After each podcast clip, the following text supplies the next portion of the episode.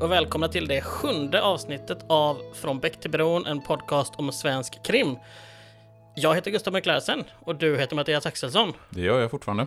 Och idag ska vi prata Stockholm Marathon. Mm, Nu sa eller- jag maraton. Eller eh, maraton, ja. beroende lite på hur man nu vill uttala det. Eh, vi kommer nog växelvis säga maraton och maraton. Eh, för vi kommer fram till att vi säger lite olika. Ja, men nu tog jag ditt uttal. Mm, Så att, eh, hej på mig. så kan det vara. Det är den sista filmen som vi kommer göra ett avsnitt om i Gösta Ekman är Beck-sviten, som den officiellt heter. Inte- Precis. Och den är officiellt. Och den är ju då, som jag har skrivit inom här, löst baserad verkligen Ja. på eh, Terroristerna, som är den tionde boken i Roman om ett brott. Och det här är den enda, de fem första filmerna har så här titeln och sen efter boken. Den här har fritt efter. Och det, Och det är väldigt fritt ja. efter ska vi konstatera. Eh, för terroristerna har ju en grundstory. Den har flera grundstories. Varav en finns kvar i filmen Stockholm Marathon. Men vi, vi kommer till det och paralleller mellan boken och filmen. Mm. Men vi kanske ska börja med att eh, konstatera varför vi överhuvudtaget startar den här podden. Det har ju lite med Stockholm Marathon att göra. Ja, Nämligen en av skådespelarna i, eh, när du konstaterade någonting. Eller vad var det du gjorde? Upp, gjorde en upptäckt? Ja, jag gjorde en upptäckt när jag kollade på de här filmerna i somras, alltså sommaren 2020 om ni lyssnar i efterhand. Att det alltså är Thomas Anders som spelar Ypsilon. Och vem är Thomas Anders? Jo, det är alltså En av sång- sångerna ja, i Modern Talking. Precis. Och jag tänkte att, alltså så här, inte för att Modern Talking kanske är det världens största band genom tiderna. Men bara för att eh, yngre lyssnare som inte vet vilken Modern Talking så kör vi en låt av Modern Talking här så kanske ni känner igen ungefär vad det är för typ av grupp. You're my soul. I keep it shining everywhere I go. You're my heart, you're my soul. I'll be holding you forever, stay with you together. Ja, det här är en låt som jag tror att de flesta har hört i alla fall. Um, och, och för mig i alla fall så är det en, en så pass stor hit att jag blev förvånad att se den i en svensk, alltså en av skådespel, eller en av sångarna som skådespelare i En svensk Beck-film. Ja. Mm. Det gjorde mig genuint eh, perplex. Som man säger. Och då twittrade jag det. Och det, så, ja, precis. Och då, eh, och det är utifrån det egentligen som vi har startat den här podden. Ja, så kan det gå. Ja, så Thomas Anders är orsaken till att vi har den här podden från Beck till bron. Ja, och det här är alltså den sista filmen, regi av samma person. Det, det är samma Men vi, bakgrundsgäng. ja, men vi kanske ska innan vi går in på Ja. filmen bara säga, i och med att det här är sista filmen om just det, betyder det att podden är slut nu? Nej! Utan vad kommer om två veckor? Om två veckor kommer ju min, eh, mitt samtal med eh, Johan Erlandsson som har skrivit boken om Beck. Mm. Som eh, jag var uppe i Stockholm och spelade in med honom. Mm, men det ska bli jag har inte hört den, eh, det samtalet än, så det ska bli jätteroligt att lyssna på det faktiskt. Mm. Och sen efter det så är tanken att vi fortsätter, men lämnar Martin Beck för den, för den här gången och eh, kommer göra en serie istället om Bo Janebring. Nämligen eh, Leif GW Perssons karaktär. Men eh, vi kommer att prata lite mer om det senare. Yes. att, men vi- det vi kan konstatera, vi kommer inte sluta med podden bara för att vi är klara med Gösta Ekman-filmerna. Nej, det här blir säsong ett som tar slut om två veckor. Mm. Och sen börjar vi med säsong två ganska omgående. Men Stockholm Marathon, Stockholm Marathon släpptes 94, den 1 juli och det var ju den tredje av filmerna som då gick upp på bio. Mm, de tidigare varit Brandbilen som försvann och Mannen på balkongen va? Ja, precis. Och den är då som sagt regisserad av Peter Keglevich och manus av Rainer Berg och Beata Langmark. Som, det är samma Det gäng. Som gjorde Polismördaren. Ja, precis. Och då kan man ju tänka att det gick inte så bra förra gången. Nej, och grejen är att jag har ju såg ju de här filmerna när de kom på 90-talet. Och så som jag mindes det, jag har inte sett, tror inte att jag har sett om dem förrän nu just inför det här avsnittet. Och jag mindes ju verkligen Stockholm Marathon som en riktigt dålig film, nästan alltså i klass med att vara lika dålig som Polismördaren. Mm. Men eh, jag har ju faktiskt ändrat uppfattning efter att jag har sett den nu i nutid. Vi ska ju komma till betyg och så i slutändan, men, men den är ju betydligt bättre än sitt rykte, skulle jag säga. Det, det tycker jag verkligen. Jag har ju med... När jag såg filmerna som barn, det är Stockholm Marathon som jag har någonstans, alltså så här, jag har alltid varit fascinerad, min pappa var alltid löpare, sprang Göteborgsvarvet nästan varje år, jag har alltid haft det här liksom lite med i, i bakgrund, så här, att, att Stockholm Marathon, oh, det är, en, en, ett kul event liksom, även om jag aldrig någonsin har sett det, inte ens när jag bodde i Stockholm så gick jag ut och såg det. Men att den här Och så, så den här filmen har alltid haft lite av ett rosa skimmer för mig. Så att jag, jag, när jag verkligen skulle analysera den på djupet så var jag lite orolig efter att du och många andra sagt att ja, den är ju ganska dålig. Men ja, så dålig är den inte. Nej, den är inte polismördaren dålig som vi tycker. Den är bättre än sitt rykte kan vi konstatera. Ja, Men vad är själva grundstoryn i Stockholm Marathon om man ska sammanfatta? Vad handlar den om? alltså grundstoryn är ju egentligen busenkel faktiskt i själva filmen. Och det är att eh, tidigt i filmen så mördas Walter Petrus som är en affärsman som vän med makthavare enligt Kollberg. Av eh, vad vi tror, eller vi tror det faktiskt inte, men, men en man försöker mörda honom. Men det är en annan person som hinner före. Och sen får vi då se helt enkelt Beck och gänget jagar den här mannen som De tror det är mördaren Precis, av som, Petrus. ja, som de också inser är på jakt att mörda en annan person. Det är egentligen själva Mm. Ja, och så de försöker stoppa det andra mordet och hitta den, den som man tror är mördaren. Ja, Och ska man då göra den första jämförelsen med boken Terroristerna, så den här storyn med mordet på Petrus och att det finns någon som har mördat och jakten på mördaren, den finns ju med i Terroristerna. Men Terroristerna som bok, den är ju, skiljer sig ganska mycket från de övriga böckerna. Framförallt i att den är oerhört mycket längre. Den är ju drygt 400 sidor jämfört med de andra böckerna som är någonstans mellan 200 och 250 sidor. Och du som brukar lyssna på ljudböcker, hur lång var den som inläst? Kommer du ihåg det? ja, jag konstaterar att den var nästan dubbelt så lång, alltså typ sju timmar om man skulle lyssna i enkel hastighet. Mm. Jämfört med tre och en halv, fyra tror jag på de andra. Ja, och som sagt, grundstoryn med Petrus finns kvar, men har en väldigt liten, spelar en väldigt liten roll i boken. Redan efter ungefär 150 sidor, typ, så har man löst mordet, mördaren har erkänt och mördaren är fast. Sen finns det en annan historia i terroristerna som överhuvudtaget inte finns med i Stockholm Marathon-filmen. Och det är det just det här med terroristerna, att man, det planeras ett terrorangrepp mot ett äh, statsbesök av en amerikansk senator och hur Beck och han, Beck skapar en grupp för att övervaka det här statsbesöket och und, äh, försöka liksom undvika det här terrorangreppet. Eh, och sen finns det ytterligare en parallellhistoria med en eh, ung flicka som eh, mördar Sveriges statsminister, som ju då 1975 när boken skrivs faktiskt är Olof Palme. Eh, Även om han inte nämns vid namn i boken så säger de den socialdemokratiska statsministern. Han blir alltså mördad i terroristerna. Han får inte ett annat namn heller. Nej, får utan han är, han, är, nej, han är den socialdemokratiska statsministern. Så det är väldigt uppenbart att det är Palme som Maj Sjöwall och Per Wahlöö har ihjäl i boken Terroristerna. För det är ändå lite sådär, vi hade Alexander som nämns i Polismördaren Mm. och vi har ett mord på en statsminister som ska vara Olof Palme. och vet du i vilken, eh, i vilken förort i Stockholm som Walter Petrus blir mördad? Nej. I Rotebro. Och vem är, vem är den mest kända från Rotebro? Christer Pettersson.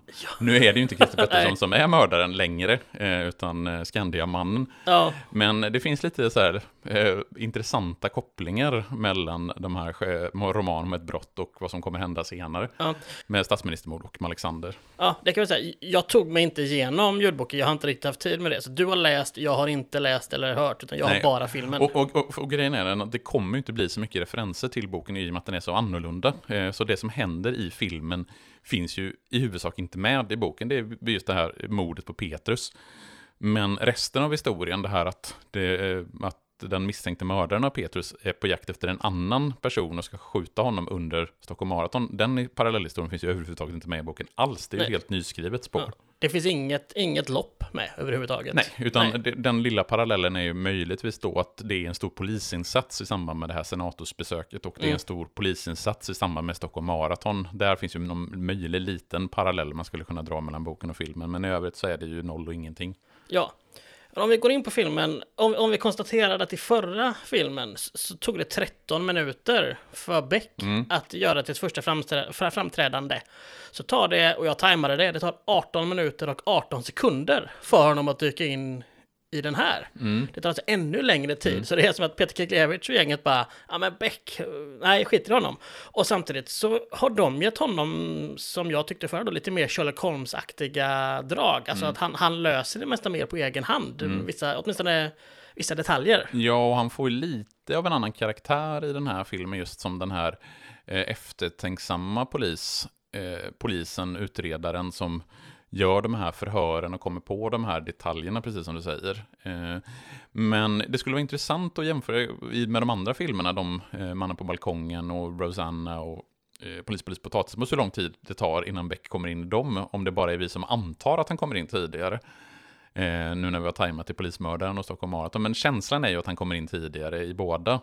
Eller alla de Alla fyra. fyra filmerna. Ja, jag vågar nästan dra den, alltså möjligtvis att det tar knappt 10 minuter i någon, men det är snarare för att, ja men i Rosanna är det mycket med att de ska alltså det händer inte så mycket, utan det är mest att scenen när de plockar upp liket av Rosanna ur Göta kanal tar en viss tid, men det händer inte så mycket. Men det som både, ja. ja, förlåt, både i Polismördaren och Marathon händer en hel del utan Martin Beck närvarande.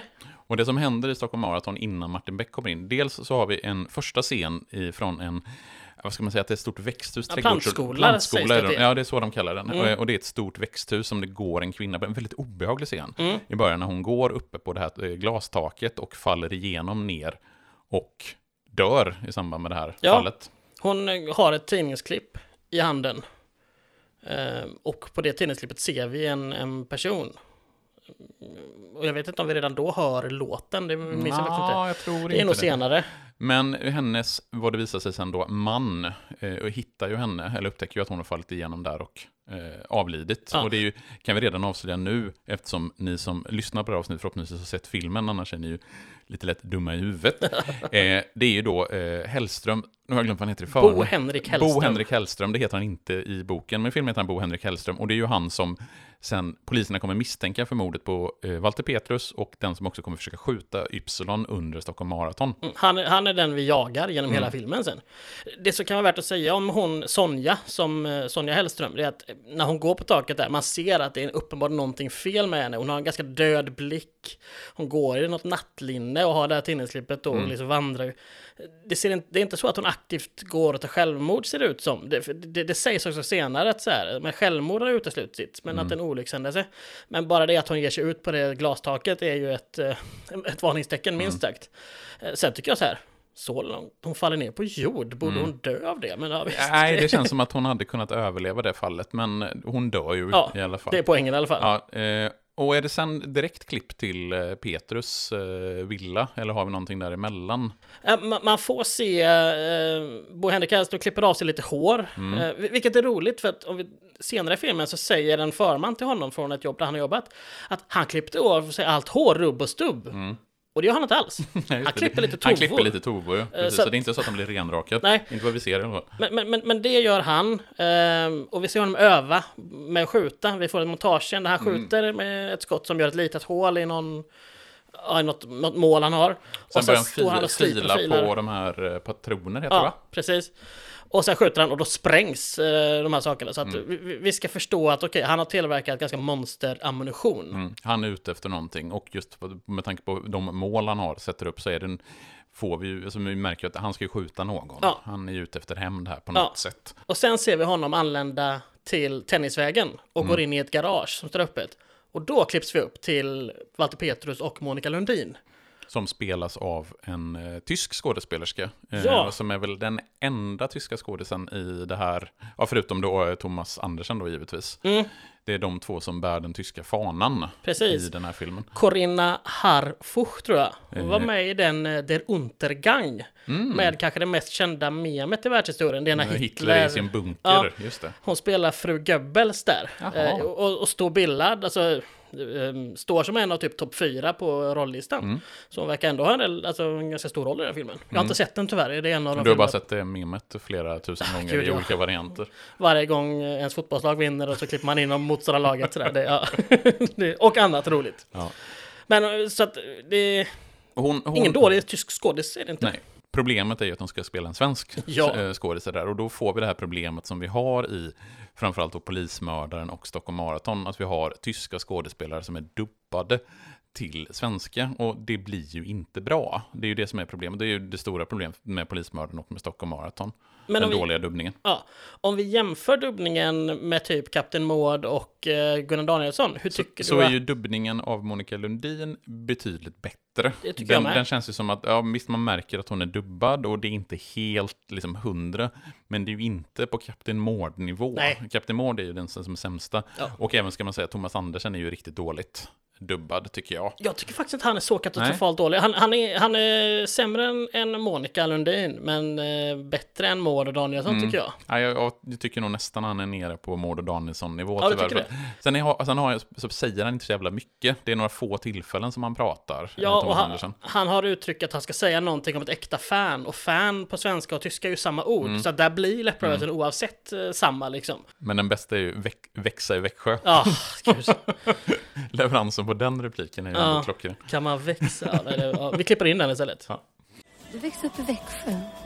Kan man växa i Växjö? Men i alla fall, där, där, där, har vi låten Marathon of Life Mm. i bakgrunden. Som alltså är en låt som Thomas Anders har skrivit till den här filmen. Mm. Eh, eller ja, Man undrar lite hur mycket av succé den blev eh, 93-94 där. Den måste ju ändå ha släppts som singel, tänker jag. det förutsätter jag. Men jag, den verkar ju inte ha fått någon sån uh, superduper... Nej, det, är ju eh, ingen, det är ingen man minns från eh, sommartoppen eh, 94 i alla fall. Nej, precis. Eh, så att...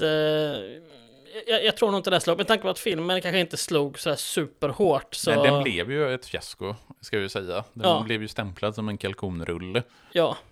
Men Eh, om vi tar bara Thomas Anders Wikipedia-sida innehåller en referens till filmen men inte ens till låten. Mm. Så då... nej, den kanske inte ens släppte, det är bara jag som antar att man släppte den som singel. Det hade man gjort idag i alla fall Ja. om den kom ju. Om man får ändå en ganska känd Mm. skådis göra en låt till ens film. Ja, men i alla fall, tillbaks till Walter Petrus och Monica Lundin. Mm. De är ju i den här eh, villan i, på Tennisvägen och ligger i samma säng. Det, vi får reda, reda på senare att eh, Monica Lundin är Walter Petrus älskarinna Exakt. med fruns goda minne. Ja. Och sen har de en ganska obehaglig eh, sexscen i början där Walter Petrus eh, bara vänder sig. Eh, han måste ha ett rejält jävla morgonstånd. Där när han liksom från, från sovande till vaken tränger in i henne på mindre än tre sekunder. ja. Och hon är inte jättepepp på det här. Nej, jag jag skulle till och med vilja gå så långt som att det är en hem, hemvåldtäkt. Ja. Liksom. Det, eh, och, ja, det är inte, det är inte så fräscht. Nej, och för sen så märker man att hon, eh, hon tvättar ju av sig ordentligt. Liksom skrubbar munnen med en trasa och har... Tvål i munnen, det är en sån. Ja, och sen så har de skurit citroner. Det är också en sån här jättemärklig scen. De har skurit citroner som hon lägger i badkaret som hon liksom skrubbar av sig med för Ja. att bli riktigt, riktigt ren. Så hon känner sig smutsig efter det här samlaget med Walter Petrus. Mm. Men Men sen kommer han in i badrummet. vad o- han är obehaglig, Walter Ja. Petrus. Alltså man, man får ju verkligen en känsla av att det här är en person som man inte ska tycka om. Ja, och han är spritt språngande näck och sätter sig på typ om det är toastolen eller bara en bänk där och jag vet inte om man ska förstå det som att hon tvättar av hans killevipp. Men det är så jag tolkar det. Ja, Mm. Ja, eller att det är någon form av avsugning eller något från... Eh, utan munnen. Ja, men ja. en av... eh, Av, ja, inte en avsugning, men en av... Tjuk, tjuk, tjuk. Lägg, lägg ett bra sånt ljud där. Tjuk, tjuk, tjuk. Eller så skiter du. eller så klipper vi bort allt fram, fram till nu. Ni förstår vad vi menar. Ja. Men samtidigt så är ju, sitter ju Bo Henrik Hellström ute i garaget. Han hade rätt mysigt där. han sitter där med en skinksmörgås och, en lite... katt. Ja, eh, och eh, tänkte jag, väntar, bidar sin tid för att få gå in och skjuta. Han har ju sitt gevär med sig. Ja, han har haft en blomlåda har han ju haft geväret i kan Mm. vi säga. Men det blir lite relevant sen. Precis. Men Monica Lundin, hon lämnar byggnaden, alltså huset, cyklar iväg. Eh, lägger väl en spya i Mm. Ja. trädgården när hon går ut. Hon, hon kommer ner För trappan. Ja, precis. Lägger sina grejer på cykeln och ska cykla iväg, bestämmer sig, ångrar sig. Ja. Och sen går hon och tar en häcksax och går upp igen. ja, just det. Man, ser, Man får se det. man får se det som visar sig sen vara mordvapnet. Ja, och sen kommer hon ner, har bytt kläder, sett, Mm. torkar av den här häcksaxen och drar ner i eh, rabatten och, och spyr. Mm. Och sen cyklar hon iväg. Ja. Och då, En, enter Bo Henrik Hellström. ja, då går han upp, eh, laddat vapen och, och gör sin andra och sista replik när han öppnar eh, badrumsdörren och ropar Petrus. Mm. Och där ligger han, och det är ganska blodig scen, vi får se honom. Han är ihjälhuggen i rent raseri, som jag tror det är Gunvald säger senare. Mm. Ehm, och han, han ser nästan lite besviken ut, Hellström, Mm. och så går han därifrån. Jo, för Hellström förstår man ju, hade ju velat själv mörda Petrus. Mm. Det är ju därför han har gått dit med sitt, eh, med sitt vapen. Men någon har hunnit före. Ja. Eh, Även om vi inte har sett att det är Monica Lundin som har gjort det så är det ju ganska uppenbart att det är hon som Ja. har åkt ihjäl honom. Eh, Liksom dels att hon spyr, dels att hon har bytt klänning och hon sätter tillbaka. Det är all, allting där visar att det är hon. Jag vill stanna på två saker där som lite har med dubben att göra. Därför att Bo Henrik Hellström och Walter Petrus spelas båda två av svenska skådespelare. Mm. Men framförallt när Walter Petrus sitter i badrummet och ska prata med Monica Landin och säger lite så här, åh sötnos. Jag har alltid trott att det var en tysk skådis. Mm. Och jag- För där är det dålig läppsynk. Och samma sak eh, med Bo Henrik Hellström så har jag, eh, när jag såg den på 90-talet så tänkte jag, jag var helt övertygad om att det var en tysk skådespelare. Jaha. Att de hade liksom haft den goda smaken att använda en tysk skådespelare på en person som har två repliker men ändå är med i hela filmen. Ja. Det är ju där har det passat utmärkt att ha en tysk skådis. Ja. Istället för då Monica Lundin som har ganska många repliker under filmen, eller för den delen då Ypsilon. Som Ja, inte, det- inte säger jättemycket men som ändå säger en hel del. Ja, men är det bytt mellan filmer? Alltså, låtit han som spelar Kapten Mård spela Bo Henrik Hellström eller vad det kan vara. För, för Hellström säger två ord. Han säger Sonja i början när han hittar Sonja och han säger Petrus här. Resten av filmen grymtar han lite grann och gör lite där, sådär. Men han säger inte ett ord till. Och, och, och Petrus fattar jag inte hur man kan lyckas få det se ut som att det är munnen, för han är ju också svensk. Ja. Kjell Lennartsson är det ju som spelar eh, Walter Petrus. Vä väldigt svensk. Så att Kjell! Kjell, Kjelle. Ja, nej men så det, det är lite, mm, faktiskt, jag håller helt med den, märkligt val att eh, sätta en svensk skådis. Dels på då Walter Petrus, men och framförallt Bo Henrik Hellström. Den rollen har ju varit klippt och Ja. skuren för en, på samma sätt som, åh nu kommer jag inte ihåg vad mördaren i Mannen på balkongen heter, eh, Eh, Fransson. Fransson. Inte Folke Bengtsson. Nej. Fransson, Ja. eh, som ju spelas av en tysk. Ja, Och där passar det bra, för han säger ju typ två repliker, Ja, två meningar i hela filmen. Ja. Ja, skitbra en tysk skådis, det hade man ju kunnat göra på den här Ja. också. Så jag håller helt med dig där. Men nu är introscenen typ slut kan vi säga. Mm. Nu får vi träffa en av våra hjältar första gången och det är inte Beck, det är inte Kullberg, Kullberg, Inte Kullberg. Eller Gunvall, utan det är Skacke. Precis, för Som är tillbaka. Skacke tränar ju för Stockholm Marathon. Mm. Skacke, när han kommer tillbaks efter sin löprunda, och så får han ju ett larm i bilen att han ska bege sig ut i tennisvägen. För där är det ett mord. Ja, är det som piper när du inte springer? Är det typ okej, du är klar eller är det en personsökare? Eh, oklart, för det är ju inte en mobil han ringer i, Nej. väl, utan det är väl en walkie-talkie-variant på något sätt. Eh, Ja, nå- precis något mellanting. Mm. Eh, för det är så han, han får det, det, det piper, han slutar springa och sen går han till bilen och tar nyckeln typ, han som har lagt på bakhjulet. Mm. Och där säger han, men vad fan! Och jag fattar inte vad han är arg för. Jag vet inte, antingen gick det dåligt. Jag, jag, det, jag har ju alltid tolkat det som att han, haft, alltså att han gör en dålig löptid på något sätt. Att han är, liksom, känner att han inte riktigt nådde det resultatet han ville nå Okej. i, i löpningen. Men det, det, kan, det är bara min tolkning av det hela. Ja, för det görs ingen grej av det. Nej. Så att, ja. Men i alla fall, han, han åker till tennisvägen och där igen En, får bara, vi bara, låten. bara, bara när han åker i bilen. Är det det du ska... Är det med bandaren? Ja. Ah, förlåt, fortsätt.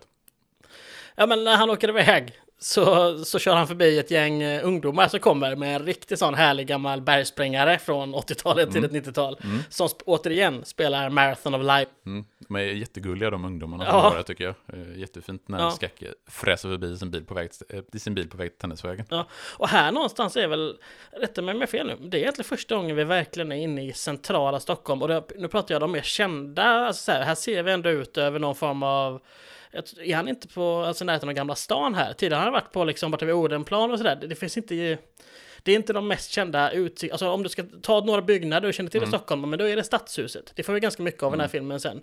Här är vi vid någon kaj som inte, om, det är vid, eh, exakt var vet jag inte. Men, men det, det känns som att här bara, okej, här ska vi verkligen ha de här klassiska Stockholms... Och det blir ju väldigt, väldigt mycket Stockholmspornografi i eh, den här filmen. Ja. Det är ju särskilt i slutscenerna där, när, Ja. ja. vi kommer dit, men, men det är väldigt mycket Stockholmspornografi här. Men Skacke är ju intressant, för han är inte med i Polismördaren, Nej. alltså den förra filmen överhuvudtaget. Eh, och filmen dessförinnan eh, var då Mannen på balkongen, va? Mm. Och då var han med. Eh, och sen så var han inte med i, eller han var med i Polis, polis, potatismos, men då var han i Malmö. Så det är lite intressant bara hur liksom Skackes resa i det hela. Sen så kan det ju vara i Polismördaren, då är de ju på ett annat ställe. De är ju i Moby. Så det kan ju bara vara så att Skacke inte har fått följa med eh, till, på utredningen i Moby, att det är därför han inte är med. I, Precis. i eh, Polismördaren. Men i boken så har ju Skacke kommit tillbaka, för då har ju Skacke varit i Malmö under ett tag. Och det är först nu, jag tror att det är först nu i Terroristerna, kan vara i boken innan Polismördaren. Men i Terroristerna som Skacke kommer tillbaka, för då har han ju ersatt Lennart Kollberg. Lennart Kollberg har ju slutat Mm. som polis i Terroristerna och börjat jobba på Armémuseum. Och då Istället. känner jag skackat, nu kan jag komma tillbaka. Ja, för att Skacke har ju varit lite rädd för Kollberg, Ja. eh, i och med att han var i brandbilen som försvann. Så kände ju han att han var den som orsakade att Kollberg blev skadad i samband med gripandet av eh, mördaren på flygplatsen. Mm. Men eh, nu i boken så är han tillbaka och han har tagit då Kollbergs tjänst. Nu kommer jag inte exakt ihåg vad det är för titlar de har Nej. i böckerna, men han har i alla fall eh, ersatt Kollberg och det är ju Martin Beck lite i, i boken. Så där. Han är ju Kollbergs, Kollberg är ju liksom hans närmsta man, så Mm. att han är inte helt bekväm med Skacke, även om Beck faktiskt säger i boken att Skacke är en bra polis trots allt. Ja, Okej.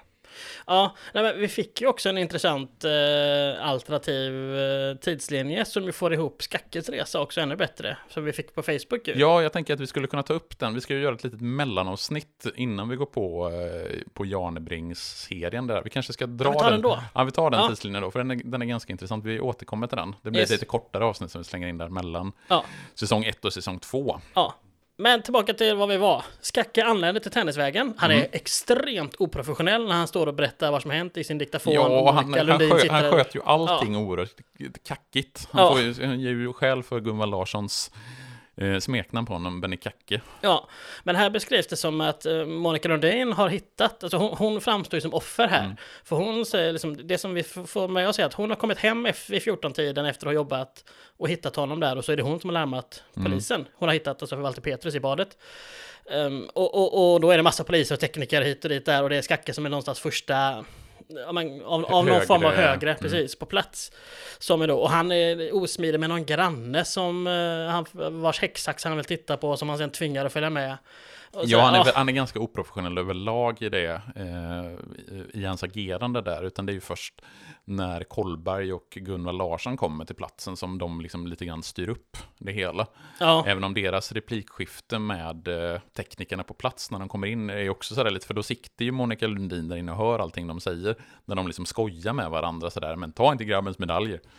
Nej, jag, jag tycker att Kollberg i hela den här scenen, eller i de här scenerna på Tennisvägen är direkt det, för mig känns inte han Kollberg. Mm. För när Walter Petrus lite senare bärs ut så säger han så här Bon voyage, Mm. väldigt nonchalant. Och bara, fast vänta nu, du är ändå en av dem som faktiskt vid dödsfall tidigare har brytt dig ganska Mm. mycket.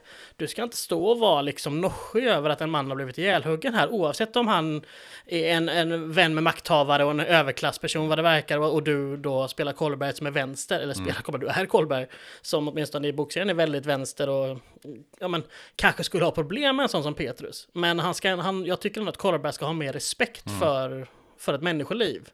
Så jag gillar inte riktigt hur det Nej, hur det är Nej filmat. jag kan hålla med dig där. Eh, sen är det ju återigen, jag brukar ju återkomma till det här, som samspelet mellan Bergqvist och Lassgård det är ju alltid härligt att se. Eh, de är ju verkligen två fantastiskt bra skådespelare och har ju i den här sista filmen verkligen eh, vuxit ihop till en, en duo tillsammans med, eller en trio tillsammans med Beck som man verkligen tycker om. Och de Ja. funkar ju oerhört bra tillsammans. Ja, vi kan lyssna lite på en scen där bland annat och pratar om eh, Kollberg och hans glassätande och lite mer. Vem är han? Walter Olav Petrus, 60 år, gift, två söner. Mediakonsult, kompanjon inom musikförlag. Atlantseglare. Sponsrar olika hockeyklubbar och... Eh, vän med makthavare står det här. Politiker, riksdagsmän, tillhör kändisklubben. Ja, det hjälpte ju inte den här gången. I alla fall någon som har blivit lite puttad. Han är ju ihjälhackad rent raseri. Är det gott? Ja, jobbet är fint. Ja, men som vi hör där, eh, Kollberg och, och Gunvald, alltså Kjell Bergqvist och eh, Gunvald Larsson har verkligen ja, men ett, ett bra samspel. en bra dynamik. Jag gillar bara inte Kollbergs Nej, beteende i vissa nej, små... visst. Så- Ja.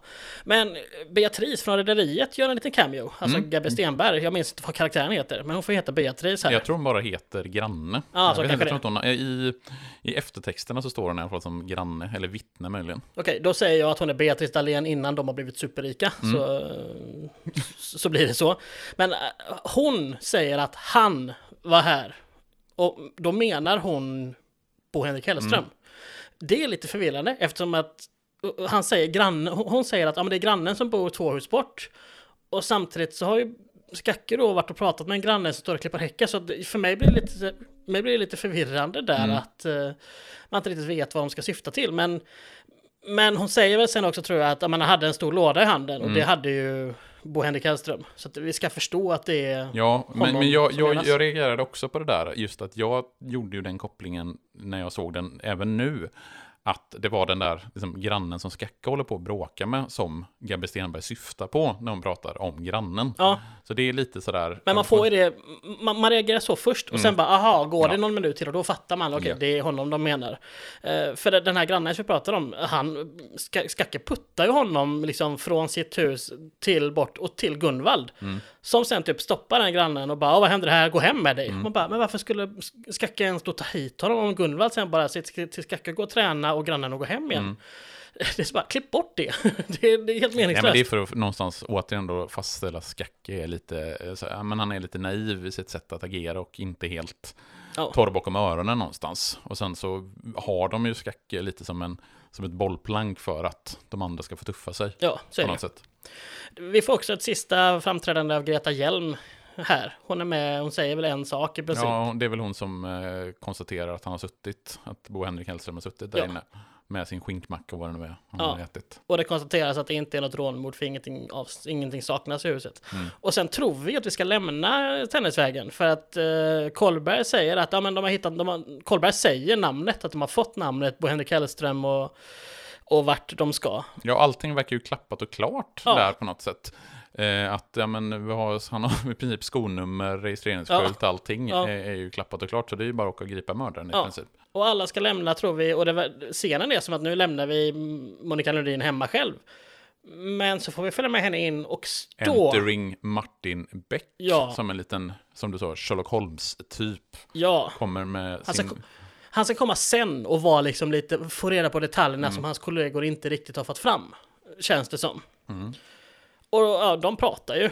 Och liksom eh, Monica säger vad hon tror. Att ja, men Walter måste ha överraskat en inbrottstjuv Mm. eller någonting. Vilket är svårt hur man gör det i badkaret, men visst. Mm. Eh, och det går in, lite, gås in lite mer på deras relation. Det pratas om att ja, men Petrus fru eh, vet om Mm. det här och att hon accepterat det. Men att huset som de är nu fortfarande ägs av honom och att det skulle skrivas över på henne nästa år. Alltså på Monica Lundin eh, nästa år. Och att det fanns ingen önskan om skilsmässa och hit och dit liksom. Vi, vi, ja. vi, vi, vi, får en, eh, en kort beskrivning av deras relation som sagt. Och hon säger att han var som vanligt i morse. Det här är ju roligt för att eh, det var han ju, men Mm. sen eh, högg hon ihjäl honom. Så Då att, var ja. det inte som vanligt. Nej. Ehm, och hon beskriver ju där på frågan om om hon älskade Walter Petrus så säger hon att vi höll fast vid varandra. Mm. Eh, Också så här, ja okej, så att du håller fast vid en älskare. Eh, visst, för henne var det väl eh, kanske problematiskt om hon hade lämnat honom för då hade hon stått utan hus. Så Mm. att, ja. Men Beck nämner ju också Hellströms namn här under det samtalet. Och då märker man ju att Monica Lundin reagerar Mm, på det här namnet. precis. Så att vi, vi, vi förstår ju att det finns en historia med Hellström här.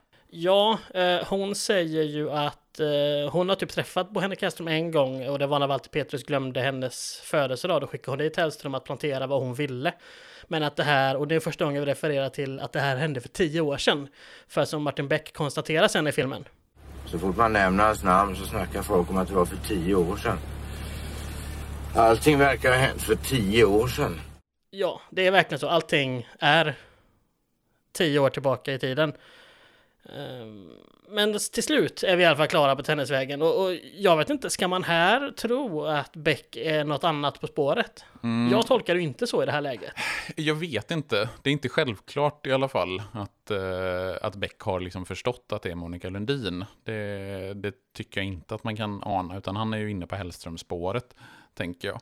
Mm. Eh, så de åker ju, både eh, Kolberg, Ga- Larsson och Beck åker ju till, till den här plantskolan, va? Mm. Där Hellström befinner sig med ett kikarsikte. Ja. Eh, och han han har satt upp lite saker på väggarna där. En bild på sin fru och tidningsurklipp med nedräkning till just Stockholm Marathon. Mm. Och så Och- finns det ett fotografi eller ett vykort över Söder Mälarstrand är det väl? Ja. Eller en, en vybild över Stockholm med en tid på, som vi sen kommer få förstå är en maratontid. Mm. Vad är det för tid? Eh, fan att jag inte kommer ihåg det. Det är en sån här eh, autistisk tid jag borde kommit ihåg. 3.22.56. 3.22.56. Och eh, jag vet inte om det på vykortet står 32 kilometer, eller det står det inte va? Nej, jag tror det är bara tiden som Ja. står där. Ehm, Men i alla fall, de... Som, som du sa, han tittar på Karlberg och Gunvald genom kikarsiktet och sen flyr han ut i eh, skogen med sin stora blomlåda igen. Som ju då innehåller um, geväret. Mm. Och, eh, och de går runt där inne och konstaterar, och även när Beck kommit konstaterar de att ja, men det har pangats med rediga doningar Mm. här. Ehm, och eh, de, ja, de har hittat de här tomhylsorna då som, som eh, bekräftar det. Och de hittar också avspärrningen från polisen där Monica, eller där, förlåt mig, där Sonja har Sonja. legat. Så de undrar ju, här får vi nog ringa någon kollega och Mm. kolla vad som har hänt. Nej, men så de börjar ju någonstans lägga det här pusslet nu, eh, vad det är som har hänt. Och sen så åker väl Beck ut till Sonjas mamma, som Ja. är på något, eller det händer något där mellan Ja, Beck är, får ett första tvivel först, för Mm. han frågar sig varför blev inte Walter Petrus skjuten? Just det. När det är så uppenbart att Hellström ligger i träning för att skjuta. Ehm, och det, de hittar också en massa urklipp på Ypsilon. Och det här är vi första gången vi får en koppling till honom. Att de, de undrar vem- varför, varför han har massa, ma- massa klipp på honom. Och de pratar om Gunvald får sjunga lite. Ja, från, det, måste, från den det, här måste, låten. det måste du klippa in. Ja, det kan vi göra istället. Ja. Här kommer det. Got to run, got to run in the marathon of tack, det räcker. Jag har inte en huvudvärkstablett. Det är skicklig lansering. Imorgon den här Sippan ska springa maraton. Men när de går så tar Karlberg i alla fall med sig vykortet eh, och en bok med massa, en loggbok ha, från referens till förra filmen. Men det är en eh, bok med massa tider i. Mm, så man inte riktigt då har förstått vad de här tiderna är för någonting. Nej, precis. Men det är som ett sån Tchaikovsk pistol. Att eh, placerar man in en ett pistol i första akten så måste den användas någon gång under föreställningens gång. Är här- det din favoritreferens? Ja, jag säkert, jag har säkert använt den eh, i varenda jävla avsnitt. Jag vill bara eh, show off att jag kan använda Tchaikovs pistol som en referens. Ja, och, och sen har Beck, eh, och här har de helt plötsligt, för nu har Beck gått upp i fruns rum. Det verkar som att de har haft varsitt rum och där säger de att tiden stått stilla för hon har massa affischer på väggarna och hit och Med dit. ABBA, bland annat. Vad sa du? Med ABBA, Är det bland ABBA annat. Ja, Mm. precis. Så det är väl eh, tänkt att det ska, tiden har stått still sedan eh, sent 70, tidigt 80-tal Ja. någonstans. Och här vet de helt plötsligt vad som hände med henne. För Beck eh, berättar lite grann Mm. Eller, jag tror till och med Beck och Gunvald. Man, man ska väl anta att de har varit ute i sin bil och ringt Mm. helt enkelt. För, för att här igen är Konberg lite nonchalant mot att hon har dött och sådär. Liksom. Jag gillar inte det, mm, det heller. Och sen åker Beck ut till Sonjas mamma och Som eh, bor på någon form av ålderdomshem Ja. eller något liknande. Eh, Hon, han kör henne i en rullstol och samtalar med henne. Ja, och här korsklipps det mellan det och att Kolberg är hemma hos Walter Petrus fru. Mm. Som inte är nöjd med att uh, inte Beck är där. Uh, Ja, det är väl hen- hennes advokat som säger Ja, någonting det är sant. att... eh, mm. kan, du Ja. klippa, kan du klippa in det som han säger där om du vill? Eller så låter du bli. Ja, det vill jag faktiskt inte. Nej, Jag tycker det är tråkigt. Ja. Skit i det. det. Men vad får vi reda på av, eh, om vi kortar ner uh, besöket hos mamman? Mm. Vad, vad får vi veta där? Ja, det är ju att Hellström har misshandlat Sonja. Eh, och, eh, När då? Ja, när var det? För tio år sedan Tio år sedan, ja just det, precis. Eh, nej, men det är väl det man får veta eh, hos mamman. Är det någon mer information man får där? Nej, det, det är den absolut viktigaste informationen. Att, eh, och det vi tar med oss är mammans sista kommentar. Att sådär, jag undrar om de inte bara har berättat halva sanningen för mig. Mm. För vi ska nog förstå här att den här misshandeln är kanske inte vad den... Vad den var. Nej, Utan precis. det finns andra saker som ligger här bakom och gror. Ja, men att de har i alla fall alltså, mm, sagt till hennes mamma att det var han som misshandlade henne. Mm. Eh, Och hemma hos Petrus fru, eller änka, eh, så eh, får vi ju, hon är ju helt oförstående inför, idé, inför idén att det skulle vara Hellström Ja, som är verkligen. mördaren. Hon tycker ju att de är liksom helt på fel spår, att det är liksom idioti. Han skulle aldrig, visst han är en tragisk människa, men han skulle aldrig kunna göra det här. Nej, och frun visste inte att Sonja är död heller. Eh, Det, det får hon reda Mm. på, på här. Så att... eh, Men här, här har vi återigen Kollbergs ganska dryga attityd mot en person som faktiskt precis har förlorat sin eh, Man. Sin man. Ja, Eh, att eh, ja, Hellström springer runt, med, springer runt med ett laddat gevär, så jag skulle inte låsa, eller jag skulle inte sova med olåst dörr om jag var du. nej, det är det sista han ganska- säger. Det är också en ganska dryg kommentar till en person som faktiskt, även om Petrus eh, änka inte är jättetrevlig, hon är ju ganska dryg och stroppig så, så är det väl, som polis är det ju ganska oprofessionellt att Ja. ha den attityden, tänker jag. Ja, och vi, vi får en bild av Petrus uppmålat här. Det beskrivs att han var en person som eh, var bra på att lösa konflikter snabbare än de ens dök upp. Mm. Eh, och sådär, vilket ju inte riktigt verkar stämma med tanke på hur det gick för honom. Men eh, ja, eh, och att de var lyckliga på vårt vis. Mm. Eh, så att, eh, ja, men, men de här scenerna ger oss lite små detaljer, men vi kan hoppa förbi dem mm, och istället gå in till stan där vi Där- första gången får träffa. Ypsilon. Ja. Och vi framför allt så får vi se Gunvald Larsson at his finest. Ja, När han är som bäst, verkligen.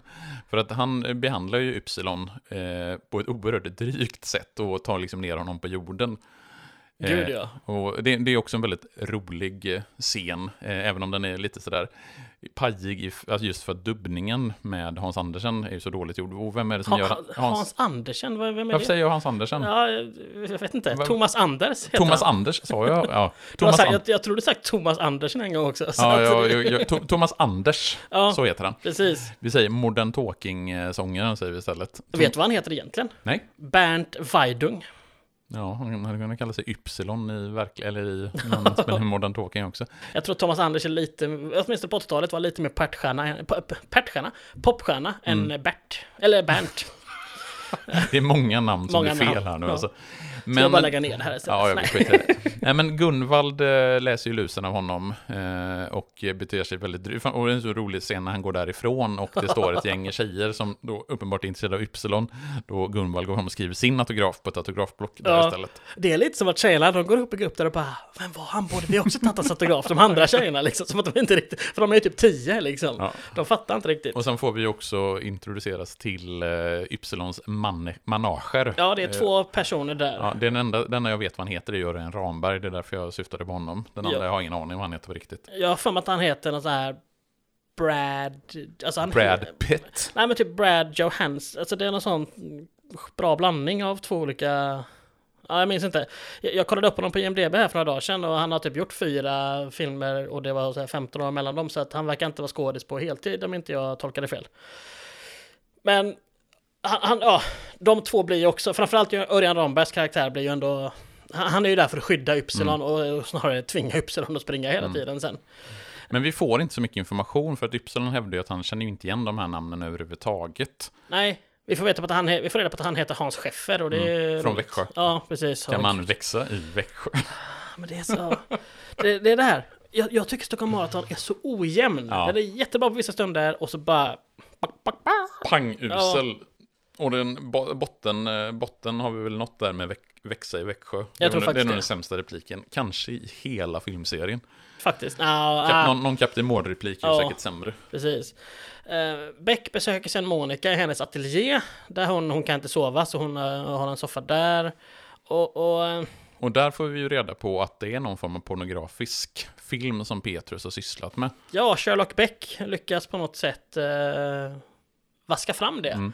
Genom att helt enkelt bara ha ett samtal. Och hon, hon börjar först uppmuntra honom att hon ska sy en väst till honom och sådär av- av läder. Eh, vilket ju hade varit kul att se. Eh, Martin Beck gestaltar Gösta Ekman i en läderväst. Det ja, har varit en syn för gudarna. Men, men någonstans, det är ju lite grann Becks signum i den här filmen, just att han är den som får fram de här, den här informationen med hjälp av sin, liksom, sitt lugna sätt att tala med, ja, med folk. så på ett sätt är det kanske ganska likt Bokbäck. Ja, i alla fall bok, den tidiga Bokbeck, i, just i Terroristerna som då Stockholm Marathon svagt bygger på, så finns det ju inte jättemycket av Becks förhörsteknik, utan där är det ju snarare Åsa Torell och Benny Skacke som löser mordet på Petrus. Aha. Eh, De eh, jobbar ju, eller Åsa Torell jobbar ute i Märsta, med, nu ska vi se om jag kommer ihåg, Märsta Pärsta heter hennes chef, bra namn. Bra namn. Så det är de som, som löser det mordet. Och Martin Beck är inte jätteinblandad i Petrus-utredningen i terroristerna. Nej, för han sa att du hade skapat någon terror, antiterrorgrupp Ja. och skulle jobba med det. Ja, precis. Antar på order från Malm. Ja, nej men så här är det ju att ja, Malm har ju inte riktigt den höga positionen i boken heller, utan. Beck, eller Malm är ju lite under eh, rikspolischefen. Något under medellängd. Ja. Nej, men boken den börjar ju med att det är Gunvald är i någon form av sydamerikanskt land för att där övervaka statsbesök och sen så händer det ett terrordåd eh, och, som gör att Gunvald får presidentens huvud i sitt knä. Eh, och därför, den här erfarenheten som Gunvald får från det här statsbesöket gör att Gunvald någonstans får ingå i den här gruppen som ska stoppa terrorhotet mot Stockholm 1975. Huvud, knä, erfarenhet. Ja, Okej. nej men han, ja, Ja, ja, jag- jag han men, men Jag alltså, Jag som skojar sagt, det. den storyn finns ju inte alls med i Stockholm Marathon överhuvudtaget. Den är Nej. helt borttagen. Ja, fruktansvärt borttagen. Okej. Ja, nej men... Beck säger väl det till Monica. Det, det Monica, han avslutar med att säga till henne att vi vet nog inte så mycket som du kanske tror tyvärr. Mm. Så att han, han ger någon form av hint till henne där. Eh, för hon har ju förnekat att hon kände till att så här, Hellström skulle ha misshandlat sin fru. Det förnekar hon alldeles för snabbt. Mm. Och det märks att här, här kan jag förstå att Beck får lite andra tankar. För Mm. att hon beter sig ju fortfarande lite märkligt ändå. Eh, Men ja, men han åker sen till, eh, tillbaka till plantskolan. Där vi har en scen som är lite rolig när han går i trappan. För vad händer Ja, där? just det. Det är ju en sån här scen som jag eh, in, har insett att jag mindes, eller minns från när jag såg de här filmerna på 90-talet.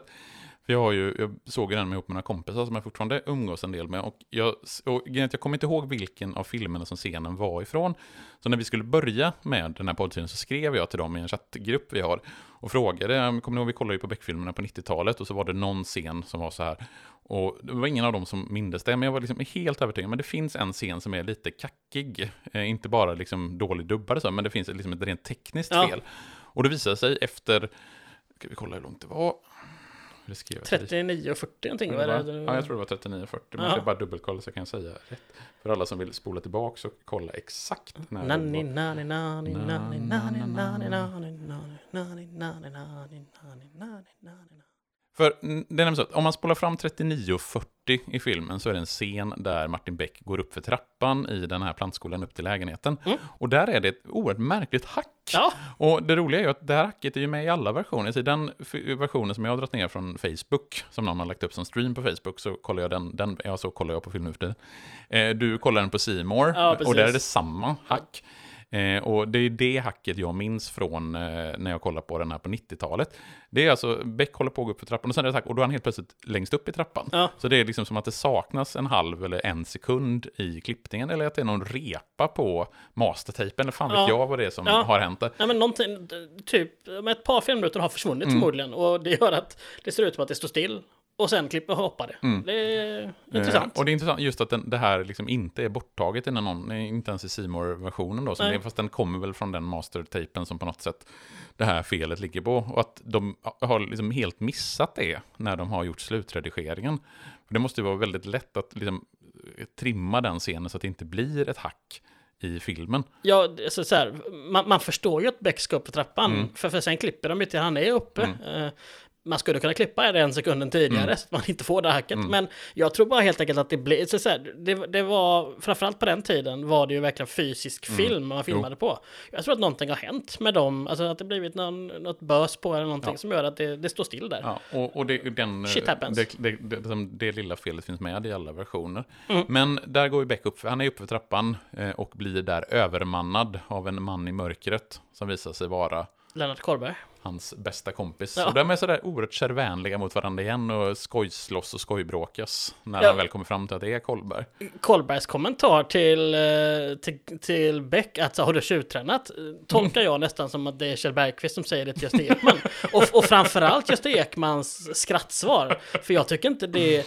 Det är ett ganska speciellt skratt som Gösta Ekman har. Som jag inte tolkar som ett, som, som ett Martin Beck-skratt. Så Jag, jag tror att han liksom... Hey, Det tyckte var, det var liksom, lite kul. det var en improviserad replik som Ja, fick vara kvar där. jag, det är den känslan jag har. Jag har ju inte en susning. Kjell Bergqvist, om du hör detta, hör av dig. Mm. Och kolla så får vi- Frambäck till bron, gmail.com.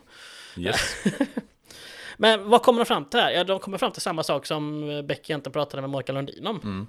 Om att eh, det fanns porr. eh, Sa vi det när vi var det? Att det var där det kom fram att alltså, Walter Petrus ägnat sig åt porr. Ja, det Ja. sa vi att Monica Lundin eh, avslöjade det för Beck i det här Ja. samtalet. Eh, precis, men här sägs det då också att alla filmer ska blivit förstörda för tio år sedan Mm. ungefär. Men eh, och här, här kommer funderingarna då på om kan Jag, jag, måste, nej, för jag, må, jag måste bara, apropå det att alla filmerna har blivit förstörda. För det finns ju den här porrhistorien, finns ju med också i Terroristerna. Ja. Att Walter Petrus har sysslat med pornografi och att eh, Sonja Hellström, jag vet, kommer inte ihåg om hon heter Sonja Hellström, det är, ju, det är ju Hellströms dotter i boken och inte Hellströms fru. Ah, okej. Att hon har liksom blivit våldtagen och med filmade övergrepp. Det intressanta är att filmerna har inte blivit förstörda, utan Åsa Torell ägnar ju timmar åt att gå på bio och tittar på de här filmerna vad för, att, för att hitta och liksom identifiera alla personer som har varit med i de här porrfilmerna. Eh, så hon blir ju liksom lite lätt porrskadad. Och det finns ju det här väldigt typiskt med Sjövalls, Sjövall Vals, eller vad säger man, Sjövall Valösk. Valöska. Eh, antipatin mot pornografi som har varit återkommande i många av böckerna eh, återkommer ju givetvis här. Och jag vet att jag lyssnar på den här utmärkta podden Podd om ett brott, där de eh, i varje avsnitt går igenom böckerna. De pratar inte så mycket om filmerna, utan just om böckerna. Och då hävdar, jag tror det kan vara Johan eller så är det Frida som säger det i podden, just att anledningen till att Per Wahlöö överhuvudtaget hade med det här Petrus-spåret i boken var just för att han skulle få liksom ur sig allting, all sin avsky mot just pornografi. Ja, jag tänkte att jag skulle få gå och researcha på stockholmska porrfilmsvisningar skulle det kunna vara. Ja. Nej, men just att, för boken är ju väldigt, väldigt ojämn. Den har ju, väldigt, den har ju några parallella spår som egentligen inte hänger ihop med varandra mer än väldigt, väldigt eh, vagt. Så eh, de, deras hypotes är ju att ja, men det var Per Wahlöö som ville skriva ett brandtal mot pornografi. Därför Okej. finns den historien med terroristerna. Jag vill bara veta, jag hoppas vid gud att Åsa Torell inte beskrivs på ett opassande sätt när hon är på de här filmvisningarna. Nej, det, och, Nej, eh, bra. eh, bra. Jag måste ju bara, eh, för i den här pocketutgåvan av terroristerna som jag har köpt, så finns det ju lite sådana goda anteckningar i slutet. Åtta sidor författarnas stödanteckningar. Och då finns det ju den här, där de har skrivit om Åsa Torell, eh, rubriken Tjejaspekt, kolon Åsa Torell spelar en roll. Så det är viktigt, i terroristerna finns det en tjejaspekt, och det är Åsa Torell. Ordet tjejaspekt ska vi börja använda. Ja, det ska vi använda hela tiden. Vad har vi för tjejaspekt i den här podden? Ingen Ja, ingen, vi har ingen alls. Det är Ingen två alls. skäggiga män som pratar om Ja, film. Nåväl. nåväl. Monica rev sönder sin klänning också. Får Mm. vi se sen bara. Det vill jag bara säga. Så är det bort med det. Mm. Um, för vi tillbaka till Beck och Kolberg. För när de åker därifrån så frågar sig Beck, eller hon frågar snarare Kolberg, vad skulle man göra om man var i Hellströms skor nu? Mm. Men ja, Kolberg sover. Så att, Ja, just eh, det. det blir inte så mycket ett samtal. Men det är här som Beck konstaterar att så fort man nämner Hellströms namn så säger alla att det var för tio år sedan. Mm. Allting i den här utredningen verkar ha hänt för tio år sedan. Just det. Så att, eh, ja. Så vi får ju en förståelse att det finns någonting bakåt i tiden som har betydelse för det som har hänt. Mm. Vi har inte riktigt gjort den kopplingen än, även om man kan ju anta att det finns någon koppling till pornografi Ja. och någonting. Här vill jag bara, tycker du att det har hänt mycket hittills i filmen? Eh, egentligen inte. För vi är typ halvvägs in i filmen Ja. redan. Jo, men det var ju också, det var också någonting som jag faktiskt noterade när jag såg filmen. Jag såg den i, ja, var det igår eller förrgår, eh, så ganska nyligen. Ja, igår om du eh, inte ljög för mig. Ja, då var det igår. Nej, jag ljuger för dig ibland också, Gustav. Men hoppas jag. jag tror att det var igår som jag såg det. Ja. Nej, nej, men just det att den, den är ganska, alltså, det händer inte så mycket i början, men det känns inte som den är seg Nej. ändå. Alltså den, den rullar på i ett ganska liksom, behagligt tempo. Eh, tills nu. För det, är nu. för det är väl nu som själva maratondagen gryr. Ja, exakt. För nu får vi se dem börja sätta upp avspärrningar och hitan och ditan runt om i Stockholm. Mm. Och det är väl egentligen nu som den bästa delen av filmen börjar. För jag tycker ju faktiskt att den här, alltså under själva Stockholm Marathon, som är ju en helt nyskriven del, det här har ju ingen koppling till böckerna överhuvudtaget. Nej. Eh, utan nu kommer det ju hända grejer under själva Stockholm Marathon, och det tycker jag är riktigt, riktigt bra. Alltså det är i hög klass och kanske en av de bästa delarna av hela Beck-serien. Mm. Den är väldigt actionfylld, väldigt välfilmad, väldigt spännande och ganska roliga scener också en hel del. Ja, men jag är helt enig. Jag vill bara säga, när, när vi ser polisen och sådär sätta, sätta upp avspärrningar så ser vi också Hellström sätta upp en egen liten avspärrning. Och han har dessutom varit och stulit en bil på den här blomsterhandeln va? Ja, vi, det sker i samma samband där, ja. Precis. Han, vi får en scen med Monica Seilitz också, som spelar hans förman där. Eh, Det är hon som säger det här med att han skulle ha rakat av sig allt hår, fast han inte har rakat av sig allt hår.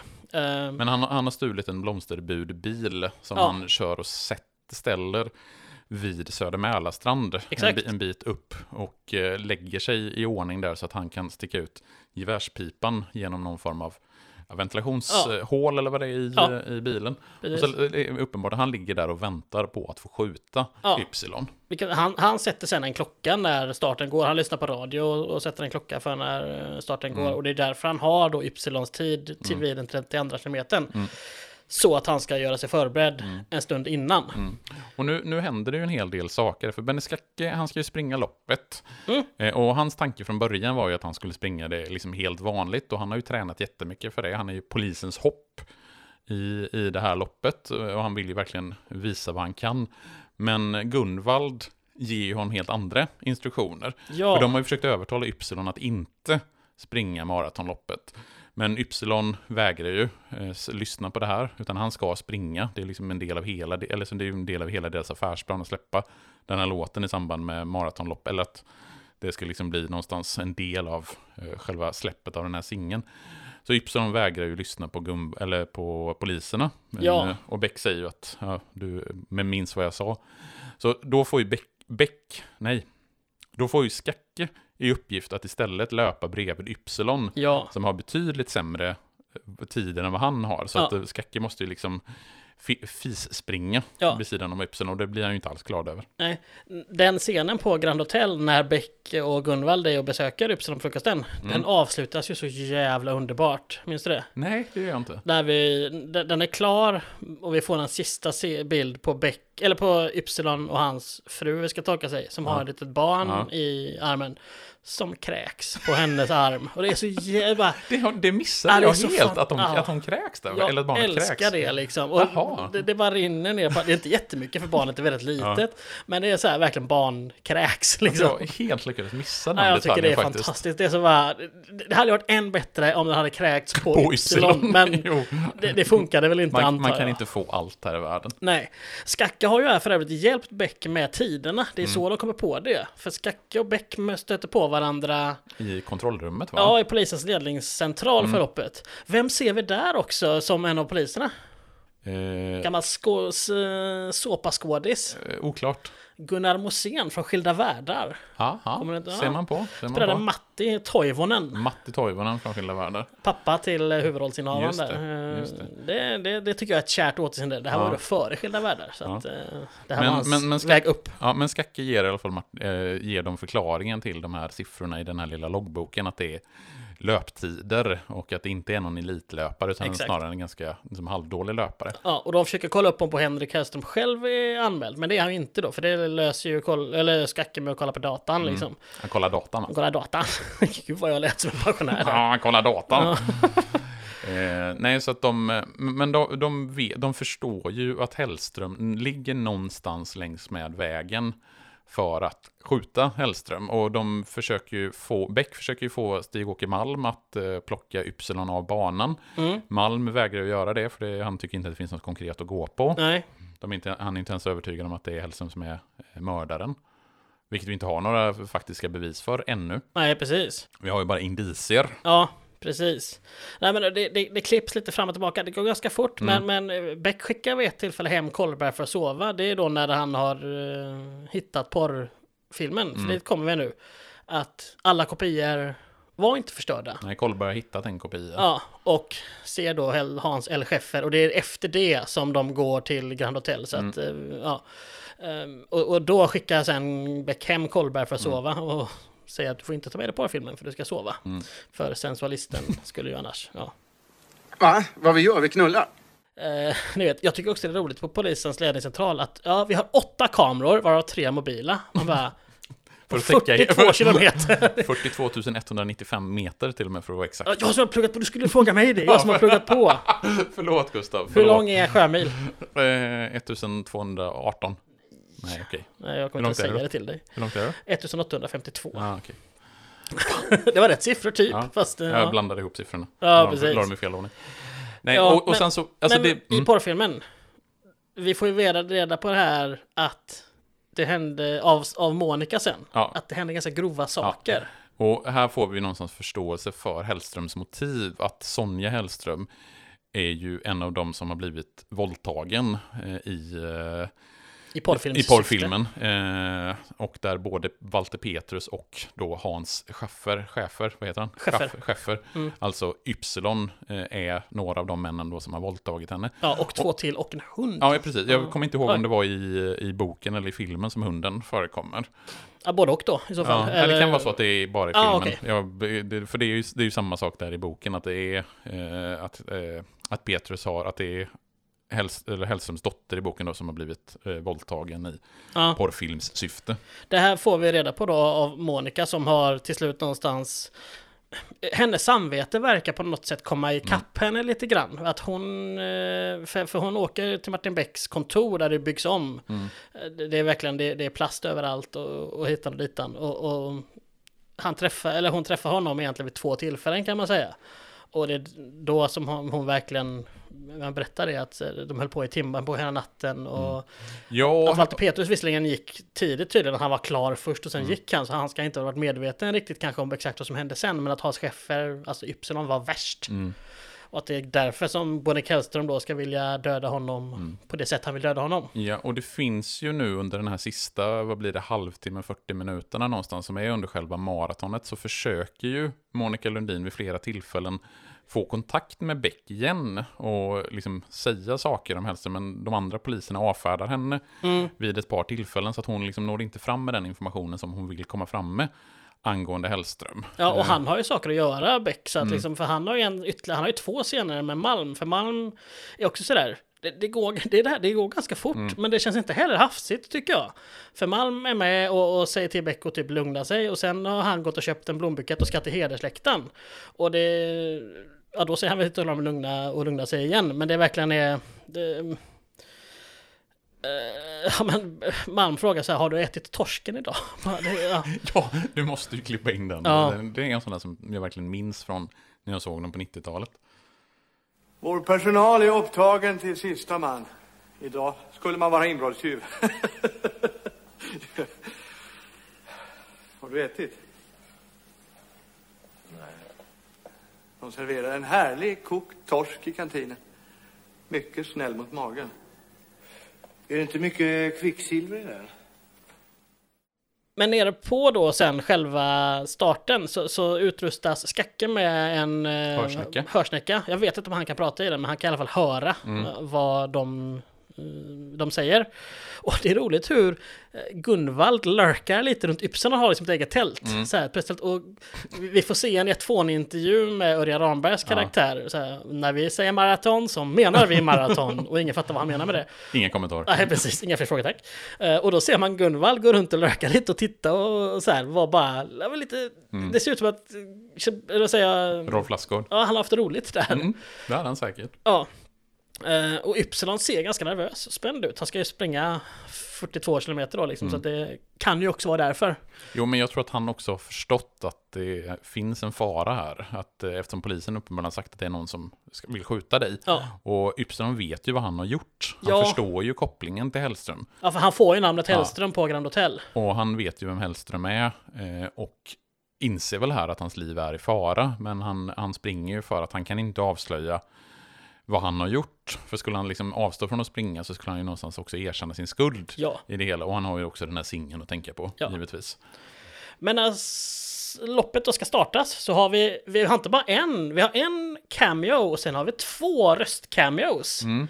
Vi har eh, startpistolen Ja. som skjuts av, Maj Sjövall. som då gör sin, sitt inhopp i den här filmen som Ja. startpistolsskjutare. Jag älskar hur hon står där. Hon står verkligen så här. Det är som att hon aldrig hållit i en pistol innan. Jag tycker det är helt fantastiskt.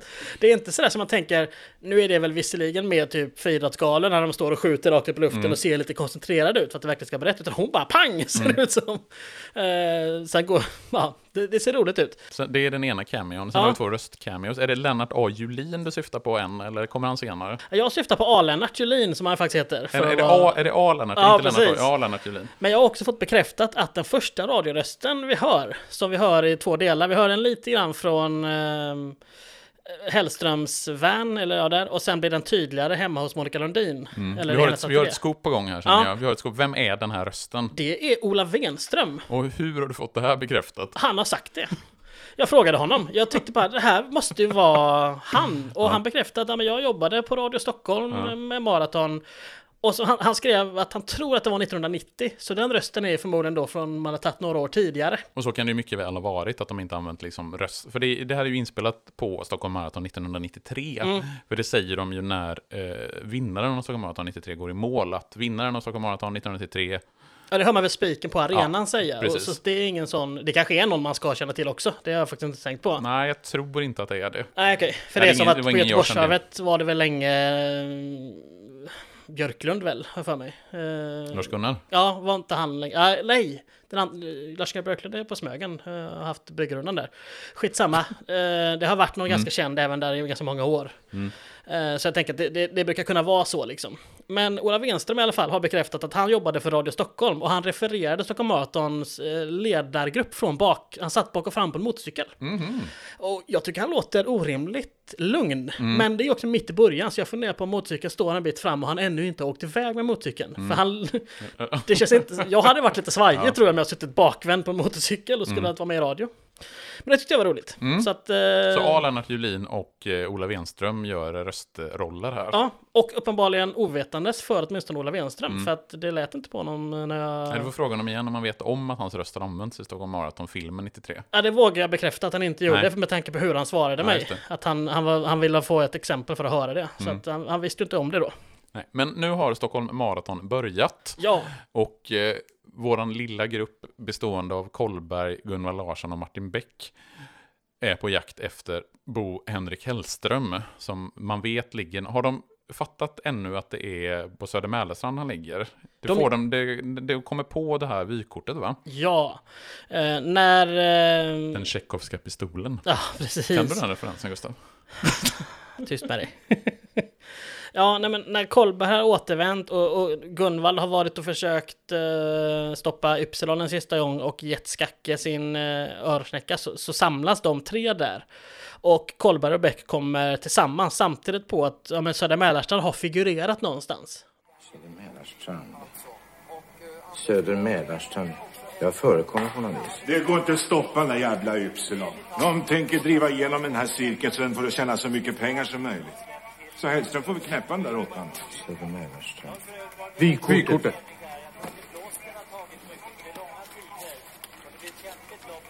Mariaberget. Vi kör på det. Vi? Vilka vi? Vi tre på hela den sträckan. Ja, men det är väl bättre än ingen alls. Vi har en timme på oss. Kom då för fan. Och det är så de säger, okej. Och, och det- enda som Malm egentligen har bidragit med är att han har sagt att idag skulle man vara inbrottstjuv för alla poliser är upptagna. Så att vi får, här får vi helt enkelt fatta att okej, de har inte en enda resurs att hjälpa med. Beck är egentligen ledig. Så att, Och Kolberg borde vara hemma och ligga och sova. Ja, precis. Eh, Så de tre ska springa på hela den sträckan. De inser att okej, var ligger man om man vill skjuta någon? Man ligger på ett tak. Borde Eh, hetat och- Mannen på taket, den här mannen, men det var ju redan taget. Ja, nej men så, så Gunvald bara, ska vi tre hela den sträckan? För jag var ju på uh, Södra Mälarstrand eh, När du här, var uppe och intervjuade... Johan Erlandsson. Mm. Det är ganska lång sträcka om du ska gå på alla tak där. Mm, och, det finns mycket hus att springa upp i. Ja, ehm, så att eh, jag är med uh, Du är team Gunvald. team Gunvald i den Ja, här frågan. att, men de konstaterar ju att det var bättre än ingenting. Mm. Och här springer då Kolberg, Bäck och Gunvar Larsson runt på Söder Mälarstrand, upp för, ta- upp för trapporna, ringer på dörrar, uppe på taken. Gunvald eh, springer på någon eh, topless solande kvinna, dricker Mm. lite från hennes glas, eller dricker hela, tömmer hela glaset. eh, väldigt många bra scener, väldigt snygga vyer över eh, Stockholm och... Eh, Här är Stockholmsporren, Ja, liksom. Stockholmspornografi som vi kallar det. Eh, men också intensivt. Det är klippt på ett snyggt sätt. Det är bra musiksatt, det är bra som skådespelarinsatser från alla de tre. Samtidigt så har vi det pågående maratonloppet, det korsklipps till där Ypsilon springer med Skacke vid sin sida. Mm, springer lite fans där ibland. Ja, de, de är kanske lite Ja. paja de scenerna när det ska springa in ett fansgrupp och någon polis jagar bort någon fotograf och så vidare. Men, men, men det blir intensivt och det blir spännande för vi vet ju att Hellström ligger i den här skåpbilen, eller den här Mm. blomsterbudsbilen med sitt gevär och väntar medan de då springer upp runt på taken och letar. Ja, den enda scenen som egentligen stör mig är där, eller stör mig, men det är när de gör det spännande att de, att Kolberg och Gunvald ser en person som helt plötsligt lägger sig ner, tror Mm. de, på ett ställe som vi vet inte är den bilen. Och Kol, eller Gunvald drar vapen och sådär, och sen visar det är ju ett ungt par som Bara, försöker bara, ha mysigt. ligga, bara, bara ligga med varandra. Ja, precis. Och så här, den spänningen är ju helt borta, för vi vet ju att det inte alls är han liksom. Eh, och visst, Det hade kunnat vara någon annan. Ja, men så här, någonstans be, be, begriper man sig lite grann på film så fattar man att vid det här laget introducerar man inte ytterligare en ny fiende för Nej. våra poliser. Är, så att visst, men, men det är roligt när Beck ska gå igenom så här ett ålderdomshem och så det sjungs och sådär. Och de tittar på honom och bara, vad fan Ja. händer? Ehm, jo, anledningen till att de vet, eller att de kommer på Söder Mälarstrand och 32 kilometern är ju att det är där loggboken med tider slutar. Vi, Mm. Han har bara genomsnittliga tider Ja, fram till 32 kilometern. Mm. Det är det som också gör att vi hamnar på Söder Mälarstrand. Bara så att vi har klart det. Men vad händer på taket där till slut när de är helt slut allihopa? De har sprungit upp och ner och tycker och, och tiden börjar infinna sig. Det ringer klockor. Ja, inte att förglömma, för den, det är också en sån här rolig scen när, när klockan är, är den sex va? Jag tror det. är 18.00. Mm. Och det ringer i samtliga klockor över hela, och då är det också snabba klipp mellan de olika eh, klockorna, eller Mm. olika kyrkorna och olika kyrkklockorna Ja. i Stockholm. Också en väldigt, väldigt bra scen. mm. och kyrkklockor sticker ju upp i Stockholm därför Mm. att åtminstone fram till för inte så länge sedan fick man inte bygga byggnader högre än kyrkorna i Stockholm. Mm. Eh, Jag vet inte om det är Göteborg kanske, men eh, det känns inte så. Nej, Men Stockholm har varit så i alla fall. Mm. Eh, vilket jag tycker är speciellt. Men när det händer så ger de ju i princip upp. Mm. De inser att vi kommer nog inte hitta honom. Han kan ju ligga, det är som att leta efter en nål i en myrstack, heter det inte. En nål i en höstack. Men vad är det som gör att de... Ja, blanda ihop lite olika. Ja. Men då, vad är det som gör att de kommer på att bilen, att det är den här blomsterbudsbilen där borta? Ja, det är ju Sherlock Beck som helt plötsligt eh, ser den där blomsterbilen och drar kopplingen till de här blomsterlådorna som det pratats om och att de varit på blomster... Mm. Ja, typ blandet när, som han har jobbat på. Säg det med blommor, står det på bilen. Mm. Och då konstaterar Beck att Det är ju där han ligger. ja, han ligger inte på något tak. Nej. Han ligger där. Och där tycker jag att det är roligt. Det känns väldigt, jag vet inte om det är det tyska. För att Beck säger det. Gunvald fyller i. Och sen kommer Kolberg med en tredje mening där så bara, ja det är ju klart som fan som den står. Och det är så jäkla dåligt. Och jag tycker inte att det är Kjell Bergqvists fel. Du tänker, det är den tyska produktionens fel, tänker Ja, jag. bara det är som att alla tre, det är som att uh, Knatte, Fratte, Chatte, alla Mm. tre måste få ha varsin replik där liksom. Och det är bara så, känns så fånigt. Men, Men nu, då- har de, nu har de i alla fall hittat Hellström, de vet att han ligger där. Ja, och Kolberg och Beck springer ner till en bil. Mm. Och här vill jag någonstans så här, vems bil är det? Det måste väl vara eh, Kolbergs bil eftersom det är han som kör den. Ja, och sen när kör Kolberg BMW? Ah, det är, som sagt, min kunskap om bilmärken är ju eh, Du är så väldigt dålig. låg. Du kan inte ens BMW, måste du känna igen. Jo, det, jag, men jag hade inte kunnat säga att det var en BMW. Om du hade frågat mig vilken bil är det de kör, jag hade inte lagt det på minnet att det var en BMW de körde där. Ah, Okej, jag tänkte du skulle ha lagt märke till det just för Kolberg, socialist Ja. Kolberg och ska köra Ja, nej, nej den, den Nej. referensen gjorde jag faktiskt inte, eller den kopplingen. Men de det sätter sig i den här BMWn som jag har konstaterat det är. Mm. eh, och ska dra ner till, och liksom, ner till den här blomsterbilen. Ja, där, framför ett bryggeri där det heter Mm. bryggeriet, tror jag det kallas bara. Mm. Där nere. Och Gunvald, han ger sig ut och eh, gör det som eh, Rolf Lassgård är bäst på, nämligen springer snabbt. Ja. det här pratade vi om i något av de tidigaste Jag tror att det är Rosanna när de, springer, när de fastnar i bilen och de ska Ja. springa till eh, lägenheten. Då får vi också se Rolf Lassgård springa. Det är inte hans bästa gren kan jag Nej, säga. han är svettig redan på en gång kan man säga. Han är svettig redan när han tänker att han ska springa. Ja, och här måste vi tror jag konstatera att eh, den här filmen är alltså verkligen inspelad under Mm. själva Stockholm Marathon. För det är lite för mycket löpare. Det, det, det är så här, det är lite för bra mängd löpare. Och det är lite för många som blir lite förvirrade eh, när han kommer löpande. Att bara, eh, att de inte riktigt är med. Hade det varit en vanlig eh, film och att alla hade varit statister så, så tänker jag att det inte hade varit samma typ av reaktioner från de som då blir statister i filmen. Mm. Så jag antar att det måste bara varit någon förvarning om att här kommer det vara lite filminspelning, Mm. men att det också sker mitt emellan. För han skrämmer ju livet ur, lite senare skrämmer livet ur någon kvinna tror jag det är som bara "Ah!" Mm. Ja, men det, det, det gör ju också att det känns autentiskt och att det känns bra. För att Gu- Gunvald ska ju springa... För han försöker ju skrika, han försöker ropa på Skacke i den här komradion. Problemet Ja. är att Skackes öronsnäcka har ju ramlat ur. Och Skacke är ju så fokuserad på att springa, så han har ju liksom helt missat att han inte har någon kontakt med Gunvald. Så Gunvald måste ju rent fysiskt springa i kapp Skacke och Ypsilon för att försöka få ner dem. För de är ju Mm. inte säkra på att de hinner fram till blomsterbilen i tid för att stoppa honom från att skjuta. Nej. Ypsilon och Skacke är på väg in på Söder Ja, Mälarstrand. de är på Södra Mellanstrand Och, de, ja, och där, dels så är de ju, vill de inte att Ypsilon, Ypsilon ska bli skjuten, men de är också rädda för att deras kollega Skacke då hamnar i skottelden, Ja. som han ligger precis bredvid Ypsilon.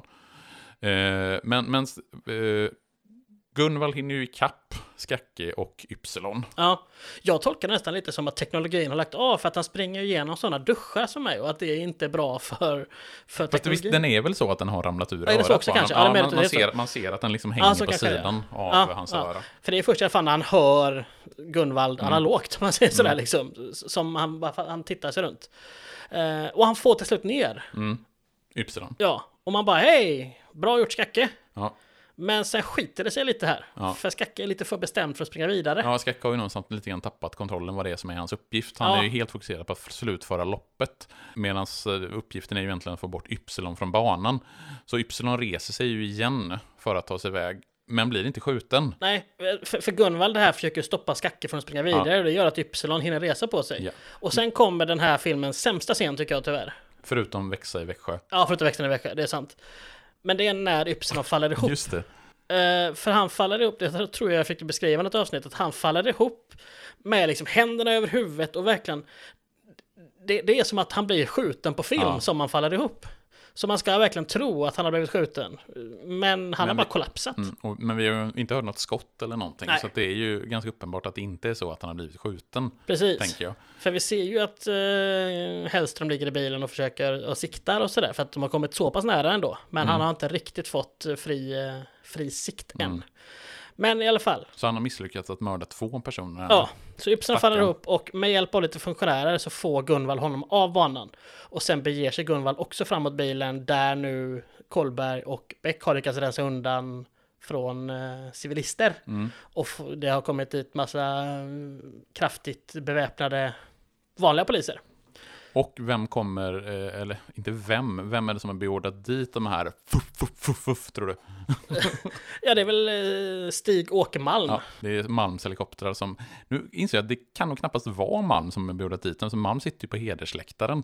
Han kan väl knappast ha varit liksom någon operativ chef i sammanhanget. Nej, för vi får ju inte... Han har ju sagt att det finns två eller tre helikoptrar Mm. som håller på. Men det kan inte vara han som faktiskt har tagit beslutet. Nej. Därför att vi får, ju, vi får ju verkligen en scen när en person kommer och berättar för Malm vad som händer och två rader bakom honom sitter Örjan Ramberg och han Brad, eh, agenterna, och också får höra samma sak att Ypsilon är liksom borttagen i loppet. Så att nej, det kan ju inte vara han. Nej. Han sitter på hedersläktaren. Men det är Malm, i alla fall Malms helikoptrar som vi ska förstå kommer in eh, här. Och eh, alla tre försöker ju få bort helikoptrarna. Ja. Och helikoptern lämnar ju och åker därifrån. Eh, Kolberg hoppar upp på taket. Mm. Eh, ska väl kasta in någon form av rökgranat, Ja. tänker jag att det är. Som, eh, Räcker hans- något tårgas, någonting. eh, Men Hellström stänger ju den här lilla luftluckan.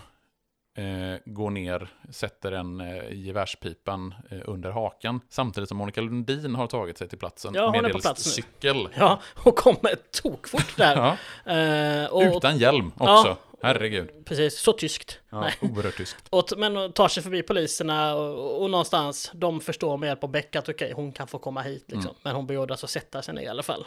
Och då säger ju hon, jag kommer inte ihåg om det är till Beck hon säger det bara, eller om det är till Beck bara. Det är till Beck att säga, det är inte han, han, han är oskyldig. Ja. Och man, där tolkar jag det som att man ska se på Beck och henne att okej, hon erkänner Ja. med, med sina ögon och han fattar liksom. Ja. För han har ju stått med megafon och försöker prata med Hellström att sådär, vi måste få slut på det här dödandet och hitan och ditan. Men det som händer är ju att Hellström skjuter sig själv Mm. och tar livet av sig där inne. För första gången i filmen ser han lite tillfreds ut. Mm. Och så trycker han av. Mm. Efter att ha sett en snigel som vi också har sett målad i den här boken tidigare. Det, vet inte Det är där på. kopplingen till. För jag Ja. satt och funderade på det här med vad har den här snigeln med saken att göra? Jag vet inte vad snigeln har med filmen att göra. Jag vet inte om det ska betraktas som att Y springer som en snigel eller någonting. Eh, För det, det är ju i samma bok. Ja. Men eller så är det bara att han, ja men sniglar, plantskola. Ja. Jo, jo, jag Ja. förstår att det kan vara en snigel i en blomsterbil så. Ja. Men just att de zoomar in på snigeln där i Ja, slutscenen för det innan den han han, sköt sig. ja, den tittar han på och får liksom en, eh, en, en fridfull blick innan han Mm. trycker av. Just.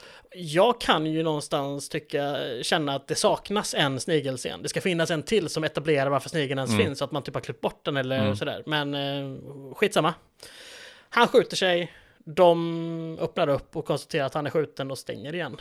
Ehm, Och Martin Beck låter Monica Lundin gå därifrån. ser ut som jag. Eller vi får i alla fall den förståelsen att även om Martin Beck nu förstår att okej, det är inte Hellström som är Walter Petrus mördare, utan Monica Lundin har ju mer eller mindre erkänt. Men de griper inte henne. Alltså de plockar inte in henne. Nej. Det skulle ju kunna hända efter att filmen är slut, men Martin Beck står ju kvar, alltså den enda som har informationen om att Monica Lundin är skyldig, han står ju kvar där under eftertexterna. Ja. Vilket gör att vi får väl anta att, Mon- att han släpper det. Han låter Monica Lundin gå fri. För att han har liksom förstått vad, vad saker och ting handlar om. Ja, för det sista scenen är ju en bild på Martin Beck och sen ut över havet, eller vattnet där, som ju är Mälaren, eh, eller om det är inloppet till Mälaren i alla fall. Och stadshuset i bakgrunden. Så det är verkligen en sån Stockholmsscen, det sista Mm. vi får. Och vi har sett Monica gå iväg, men hon stannar också självmant Mm. och sätter sig lite grann. Så jag vet inte om det ska tolkas som att hon på något sätt själv vill ta sitt straff. Alltså, det är lite oklart eftersom att vi inte får någon, vi får ingen förklaring på det.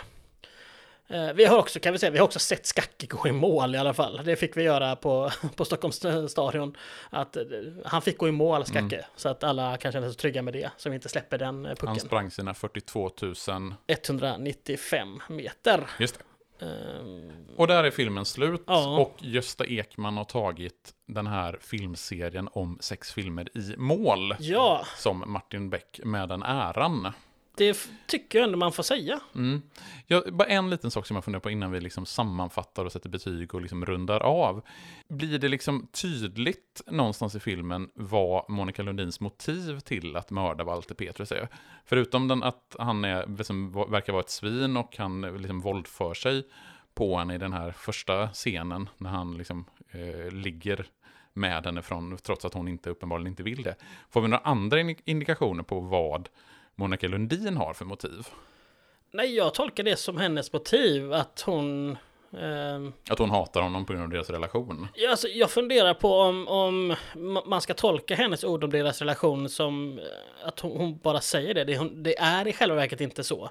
Utan hon... ehm, ja, men hon, hon- hon är någonstans fast i den Ja. relationen och en man som mer eller mindre regelbundet begår övergrepp på Mm. henne. Eh, För jag tycker att I den- hennes eget hus. Ja, jag tycker att den, den är lite svag, den kopplingen. Alltså den är inte så jätteetablerad, även om, ja visst, vi, vi antar det utifrån den scenen, att han våldtar henne, att Ja. det är det som är hennes motiv. Sen skulle man ju kunna tänka sig att hon, hon har liksom samma motiv som Hellström, för att hon, hon vet ju om vem Petrus är och vad Petrus har gjort tidigare. Med de här Ja. pornografiska filmerna. Men jag vet inte. Jag tycker Nej, att den är lite... Nej, så hade vi fått en... Monica Nordin har ju varit involverad i porrfilmerna som eh, Kostymör, Kostymör. eller vad det heter. Ja, och hon har sytt kläderna. Och det Mm. görs väldigt stor poäng av det. det och, att, och det tror jag vi ska tolka det som att hon har verkligen inte varit involverad som skådespelerska.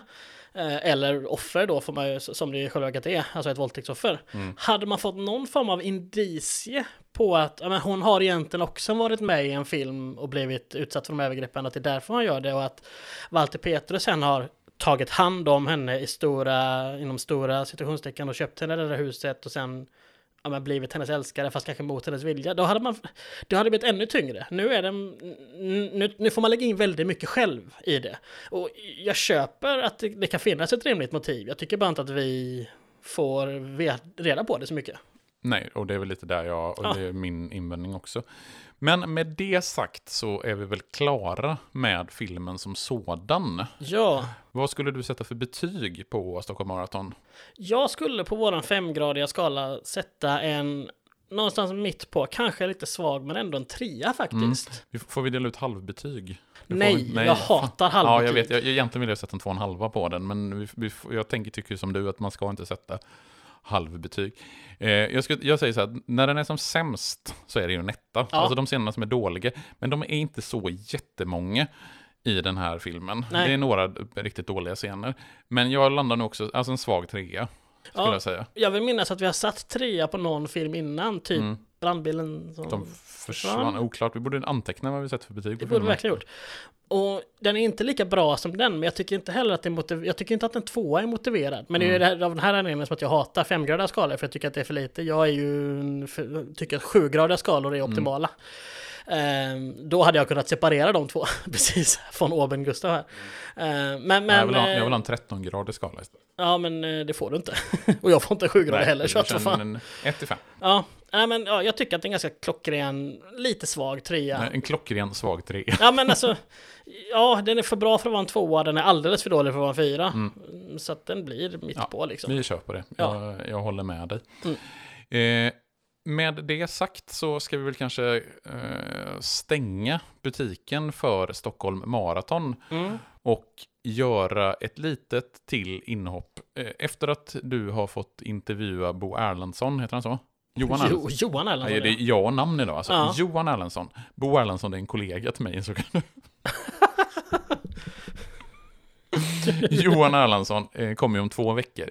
Om vi efter det ska göra, antingen så gör vi ett, ett avsnitt till där vi eh, går igenom den här kronologin. Det ska vi göra. Ja, eh, som blir lite kortare, för då pratar vi inte specifikt om en film.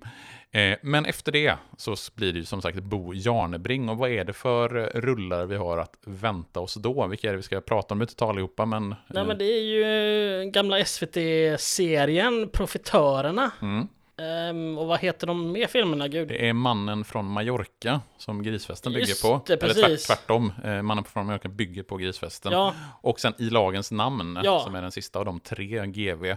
Precis, det är de tre Sven, som Sven Wollter spelar på Bo Janebring. Ja. Och sen så har vi ju Anna Holt där eh, Stig Engström spelar Bo Janebring. Ja, Då är det ju Anna Holt, alltså Den vita riddaren. ja väl. vet riddaren, sen Anna Holt polis och sen Anna Holt Mm. är de tre där Stig Engström spelar. där blir det väl inte så att vi kan, vi ska väl inte prata om alla avsnitt i Anna Holt tv-serien där, utan vi kanske tar den som ett, som en, ett samlat grepp Ja, den. man kanske kan ta, vi får se lite, Mm. man kanske kan ta ett avsnitt om tre avsnitt Mm. sådär, eller någonting ibland. Ja. Det får vi se vad vi Och sen så för. återkommer ju Bo Janebring ytterligare en gång i eh, den här som gick på SVT för inte så länge sedan, som Mm. handlar om den här eh, Faller fritt som är en dröm och ja, vad de nu heter, de tre. Det finns eh, tre här, En pilgrims död, Den fjärde mannen och Den döende detektiven. Just det, Där spelas han av Per Svensson. just det. Och det är en skådespelare som jag verkligen känner igen, men jag kommer inte just nu Ja, du, kommer, du kommer känna en Ja. bilden på honom utan som någon som helst tvivel. Ja. Eh, det, det gick ju för inte så, det var väl två, tre år sedan som den gick. Eh, Ja, 13, 14, 18 gick de. 18, ja då är det Så- två år sedan som den sista delen Ja. av de tre gick. Men det, det är ju GV-produktion, eller en GV-person det här. Även om Anna Holt är väl skriven ihop GV slash GO. Precis. Och lite korsbefruktning mellan GVs och GOs universum. Men tänker du att vi tar alla de här? jag, jag vet, vi får väl se lite. Men vi kan väl konstatera att det är Bosse Janebring som kommer bli huvudperson. Ja. Om nu Martin Beck har varit huvudperson i den här eh, första säsongen så är det Bosse Janebring vi kommer att prata om i andra säsongen Yes. Från Bäck till Bron. Yes. Ska vi säga att vi finns på Instagram i första hand, men också på Facebook. Mm. Vill ni nå oss så är det franbäcktillbron.gmail.com. Du finns på Twitter, jag finns på Twitter. Mm. Alla finns på Twitter. Världen äger rum på Twitter. Tack och hej.